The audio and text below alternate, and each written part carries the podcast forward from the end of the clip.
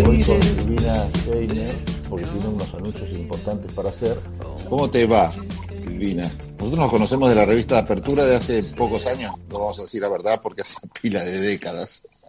O sea, por más que nos veamos hermosos y delgados, en realidad eh, tenemos nuestros años. Es la profesión que nos embellece, el poder, la profesión, el dinero. La alegría, la alegría de vivir en Argentina. La alegría, de vivir en este país hermoso, claro. Qué bárbaro. Hoy estaba leyendo como para terminar de tirarme por un balcón, pero al final dice que el suicidio no es la clave de todo. ¿Cuál es la clave? algunos existencialistas. La clave es entender lo ridículo de la vida, decía eh, algo, algún existencialista que supera a los existencialistas. ¿no? Pero bueno. Entonces somos expertos, porque nosotros entendemos el ridículo, entendemos expertos en la comprensión, vivimos acá. la verdad, la verdad. Sí, no es muy recomendable leer a los existencialistas en plena pandemia. Pero sí es recomendable leer algunas cosas y por eso las ganas de convocarte. Pero tenemos algunas novedades editoriales, ¿no? De tu mm. mano. Tenemos que festejar el nacimiento de un nuevo producto. Estoy feliz porque ya tengo una hija eh, lo del árbol, no sé, esto no lo dijo nadie nunca, ¿no? Pero bueno, tengo un libro que me gustaría compartir con todos. Pablo, vos me vas a comprender, porque las personas que hemos pasado la vida escribiendo cosas cortas como las noticias y cosas que perecen al otro día, ¿no es cierto? Cuando escribimos un libro nos parece todo un logro, porque es algo muy largo, algo que demanda mucho esfuerzo y que va a quedar, digamos, o es la idea de que quede mucho tiempo, no como una noticia, un artículo que, que dice enseguida. ¿De qué se eh, trata, Silvina? El libro justamente tiene que ver con, las historias. El libro se llama The Epic Journey, el viaje épico, y básicamente de lo que habla es este de cómo los humanos eh, estamos este, cosidos, entretejidos, creados en función de historia, nuestra identidad tiene que ver con las historias que hemos vivido y con las historias que también nos contamos y con las historias que los demás dicen de nosotros. Todo eso hace a quienes somos. Y, el libro, que está orientado a, gente de recursos humanos, de management, de comunicaciones internas, en realidad cualquier grupo, a cualquier persona que maneje equipos, de lo que habla es de cómo em, lo que está pasando en la pandemia o lo que ha pasado en la pandemia ha unido en una historia común a muchísimos grupos, a muchísimas organizaciones, pueden ser las empresas, pueden ser los miembros de un club, pueden ser los miembros de una familia. Todos nosotros hemos en pandemia eh, conocido gente de una manera que antes, por lo menos en el mundo de las organizaciones, pasaba que, no sé, las empresas tenían un newsletter o tenían una nómina de empleados, pero nadie sabía cómo vivía cada uno, ni qué mascota tenía, ni cuántos hijos si eran bebé o no eran bebé. Quizá lo sabías porque pagabas un salario, un salario familiar donde decía fulano tiene un hijo. Claro. Pero con la pandemia y con el trabajo en casa y a través del Zoom, no solamente mm. hemos visto diputados que besan tetas o personas desnudas que, que de casualidad, sino también hemos aprendido, no sé, hemos conocido las cocinas de nuestra gente, hemos visto las mascotas, hemos visto a los chicos, hemos entendido cómo es el jardín donde vive tu jefe, nos ha dado una unión enorme y nos ha permitido construir una historia espectacular, que es la historia esta de la sobrevivencia, la historia de habernos transformado, ¿no? la historia de,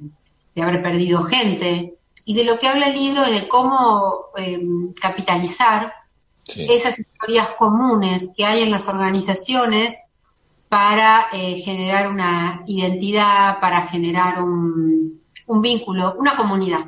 Una tarea difícil y nueva también para toda la gente del área de recursos humanos, ¿no? Que tiene que repensar un poco todo el relacionamiento entre los empleados, todo lo que tiene que ver con la comunicación interna, porque mm, el otro día hablábamos con algunos amigos que estaban estudiando el tema del teletrabajo y más allá de lo que diga la ley y de lo cómodo que pueda parecer el hecho de no viajar, que tiene sus pequeñas ventajas, ¿no? Ahorro de tiempo y todo. Este tema de trabajar en nuestra casa, quizás para nosotros no, porque estamos acostumbrados como periodistas a trabajar fuera de horario y todo, pero no es fácil de sobrellevar y genera muchos conflictos, ¿no? Una autoexigencia, esta falta de horarios, hay que organizar muy bien también desde recursos humanos para que no se le termine quemando la cabeza al propio empleado que uno lo quiere tener realmente funcionando bien.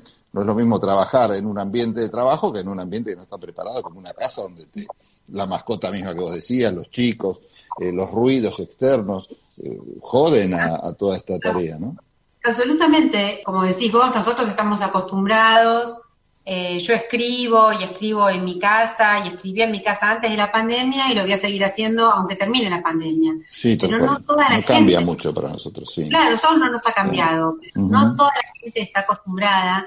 Eh, es más, no toda la gente está preparada para trabajar desde su casa. Hay gente que lo soporta, lo, lo disfruta, se ha acostumbrado y hay gente que está rogando, por favor, déjenme volver a algún lugar. Sí, sí. ¿Y en el libro lo tratás este, este tema también? El libro está estructurado en dos partes. Una parte la, la, escribió mi colega Sandra Escarlato, la coautora, que ella viene del mundo de la psicología, y trata todo el tema de las historias desde el punto de vista de ¿no? Viste que uno muchas veces eh, se cree sus propias historias, se pone en víctima, o se cree ganador, o se cree un perdedor, ¿no? Y, o cosas que le han dicho, vos no sos bueno para esto. Esas son las historias que uno le han enseñado o que uno se ha creado de sí mismo. Esas, ella trabaja toda la primera parte del libro sobre ese punto de vista. Y yo trabajo sobre la construcción. ¿Qué tienen de interesante las historias y cuándo hay historias dignas de ser contadas, que es de donde, de donde yo vengo, donde vos y yo venimos? Entonces toda la segunda parte tiene que ver con el storytelling y cómo las historias algunas historias tienen este, fuerza, gancho, otras no, y qué tipo de recursos necesitan las personas que quieren usar el storytelling como para crear comunidad para que esas historias tengan este, validez. El Vos venís trabajando desde tus redes personales, empresarias, venís trabajando mucho este tema. Eh, yo te sigo, dos por tres los posteos, hemos charlado en otra oportunidad también, y mucha de esa experiencia la, está, la has volcado en el libro. Claro, claro. La idea es que cualquier persona con, con interés en esto pueda ser capaz de contar, de construir una historia, de poder contarle en la organización, ya sea en una red social interna, ya sea en un LinkedIn, ya sea en el Instagram, ¿no es cierto? Como te decía, los seres humanos estamos cableados para entender historias, no para entender información, no para entender datos. Entonces, si nosotros podemos contar nuestra vida en forma de historias o los mensajes corporativos en forma de historia, lo que tenemos es mayor probabilidad de que los que están del otro lado lo puedan asimilar, lo puedan entender y lo puedan recordar. Entonces, en este momento, con lo que se ha vivido, ¿no? Con la transformación, con el reinventarse, que fue el verbo tan de moda el año pasado, ¿no es cierto? Esta reinvención que hemos hecho muchos y las mismas organizaciones, eso tiene que ser aprovechado para contar una historia común, para contar una historia que cree una comunidad, un sentido de pertenencia. ¿Viste cuando cualquiera, vos o cualquiera de los que están escuchando o viendo, eh, van a un asado el domingo lo que tienen como la familia es que conocen las mismas anécdotas, o que son muchos los que las, las, han vivido o las han escuchado tantas veces sin haberla vivido que las saben repetir. y eso habla de que todos nosotros somos un grupo. En las organizaciones pasa lo mismo. Normalmente queremos dar un sentido de pertenencia, pero no tenemos vivencias en común. Lo que acaba de pasar con la pandemia, lo que estamos viviendo, ¿no es cierto? Esto de decir, nos tuvimos que adaptar todos, hicimos un Zoom, aprendimos a amasar pan en la cámara, ¿no es cierto? Que son las cosas que las compañías han hecho para que la gente esté contenta. O tengo a mi nene haciendo los ejercicios de matemática mientras yo estoy con un Zoom, o aparece el bebé y saluda, ¿no es cierto? El perro pone la cara. Estas cosas son las historias que tienen hoy las organizaciones para contar. Y eso es una oportunidad única, creemos nosotros, para crear una épica, una épica compartida, ¿entendés? Todos juntos lo luchamos, lo vencimos y acá estamos. Todos nosotros, los colaboradores son los héroes de las organizaciones. Los que han sobrevivido, por supuesto, ¿no? Los que se quedaron con trabajo, porque los que sí, obviamente que no la están contando. Pero esa es un poco la, la idea, no quiero hablar no, no, no, no, está bien y está bueno que hables mucho porque a mí me gusta escucharte, así que dale sin temor. No, eh, no lo piola debe ser esto también, que tratar de conseguir que ese alejamiento que se da de forma natural por el hecho de no, no ir todos los días a la empresa, los días del trabajo, hace que se pierda esa cosa corporativa, o de pertenencia. Si bien mucha gente va porque quiere trabajar para que le den, eh, para tener un salario a fin de mes y punto, hay mucha, el interés de la empresa también es que se genere alguna suerte de empatía o de comunidad que se pierde, ¿no? Vos pensás que antes la gente se reunía en la cocinita, viste, la famosa cocinita o te pasabas los chismes, o en el pasillo, ¿no es cierto? O abajo para fumar, o las mejores compañías en el comedor. Hoy no tenemos nada. ¿Por dónde van los chismes? ¿Por dónde van el asadito de, viste, lo que me pasó el fin de semana? Tengo nuevo novio, me peleé con mi jefe, todas esas cosas que la gente en las organizaciones se contaba. Unidad, ya no lo tenés dónde. Sí, sí. Y mm, una cosa que me interesaba compartir con ustedes, yo no sé cuántos de ustedes saben que todas las historias, todas, todas, todas las historias del universo están, seguro que vos lo, lo, lo sabés porque venís de la abogacía, todas están basadas en la historia de Ulises en la Ilíada de la Odisea. Ahí empezaron las primeras, las primeras historias con Homero.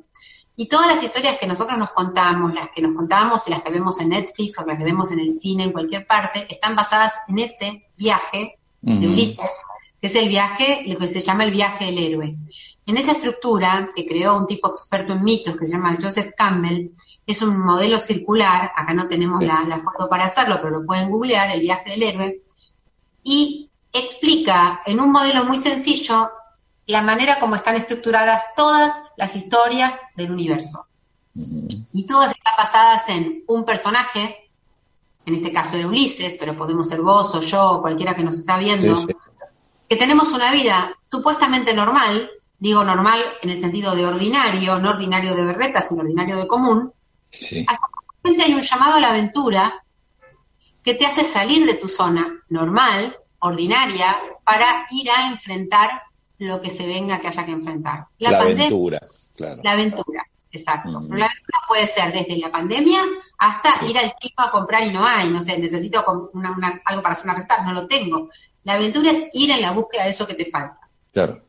Entonces, la pandemia, ahora hablando en serio, fue un llamado a la aventura de todos nosotros. Ujú. Nos sacó de sabíamos, de ir a la oficina, volver, ir el, fin de semana a bailar y volver, ¿no es cierto? Jugar, juntarnos a jugar al fútbol, hacer un asado, salir con quien quisiéramos, etcétera, etcétera. Nada de eso lo podemos hacer. Sí. Y la aventura fue adaptarnos a todo eso que se nos vino por delante, eh, enfrentarnos a todos los este, peligros de eso. El modelo del héroe, abajo de todo es un redondel, donde abajo de todo tiene el momento peor del héroe, el momento donde parece que el héroe no va a resistir. ¿Viste cuando un personaje de una película aparece, se está agarrando, no sé, duro de matar, se está agarrando con un solo dedito de una El montaña que peor parece momento. el peor momento? Donde dices, ¿vive o no vive? ¿Se salva o no se salva? Todos nosotros tuvimos algún momento donde dijimos, ¿salgo adelante de esto o me caigo y no me levanto más? Y el héroe, vos, yo, las heroínas, ¿no? Eh, en ese momento pegan la vuelta y empiezan el camino, el círculo, imagínatelo como que vas subiendo, Sí, reconvirtiéndote, reinventándote, aprendiendo, golpeando, peleándote, sacándote de encima todas las cosas molestas y convirtiéndote en una nueva persona. La vida de todos, la vida de todos nosotros está permanentemente en un equilibrio hacia el desequilibrio y volver al equilibrio, y volver al desequilibrio. Vos, Carlos, gustaba lo de la filosofía que hablabas más temprano. Toda nuestra vida está basada en volver a recuperar un equilibrio que es absolutamente inestable, porque si no es la pandemia, va a ser otra enfermedad. Sí, ¿no? sí, algún problema siempre va a haber, sí. Exacto, te separás, se te muere alguien, Te mudás, nace un hijo, no tiene por qué ser trágico. no tiene por ser trágico. Un hijo, perdón, sí, estoy un poco trágica, un hijo también genera una transformación, ponerte de Todo. novio, vivir con alguien, adaptarte a vivir junto con una persona, todo. Así que nada, eh, le pusimos el viaje épico porque nosotros creemos que, porque creemos no, porque sabemos que todas las historias de todos son una especie de viaje épico donde nosotros somos el héroe, la heroína, donde tenemos que salir adelante. Está buenísimo, está buenísimo. Bueno, eh, interesante el libro, interesante el planteo filosófico también, eh, sobre todo, como decíamos al comienzo, ¿no? Eh, da también quizás un poco de aire para soportar esto que por suerte todo indica que eh, una vez que estemos más o menos vacunados ya vamos a volver a, a la normalidad. O bueno, nosotros como periodistas no, seguiremos así con nuestros trabajos hogareños, el resto de los humanos. A nosotros nos gusta, sí. Es lo que sabemos hacer, no sé muy bien. Recordá cómo se llama el libro, así lo tenemos bien presente. El libro se llama The Epic Journey. Se pueden encontrar en Amazon y ya está subido y nosotros vamos a hacer la presentación, si me permiten contárselo, lo vamos a hacer el día 17 de junio, que es mi cumpleaños, o sea que va a ser un lindo festejo de cumpleaños a las 5 de la tarde. Así que a los que quieran, después les pasamos el Eventbrite para que vengan a, la presentación, que por supuesto va a ser por su. ¿Y cómo es el tema de la venta? ¿Se vende así online o lo puedes encontrar? Se vende online, entran a Amazon y lo compran si tienen ganas. ¿Y te lo este, mandan a, tu casa o, es un libro digital? Es un libro digital, pero ahora también existe la posibilidad de que vos este, pidas, eh, te lo hagas imprimir a, medida, digamos, una tapa dura, una tapa blanda, pero bueno, supuesto, en una economía cerrada como la nuestra, hacer entrar un ejemplar es todo un lío, así que va a ser mucho más fácil que lo manejen con un Kindle. Claro, perfecto. Pero sí, la verdad que tenerlo en Amazon ya es como, wow, uno siente que, Qué está eso, Qué bien. Bueno, te felicito a vos y a, tu colega y a Sandra que han escrito este libro. Y bueno, lo vamos a comprar, obviamente, porque nada de regalar libros. El libro no se, este, no, se le pide al autor, che, regalame un libro y esas cosas, hay que comprárselo, ¿eh? porque uno está ayudando también al, al que escribe, así que lo vamos a comprar y a recomendar. Muchas gracias. Bueno, un beso grande, Gracias. Nos vemos. Chao.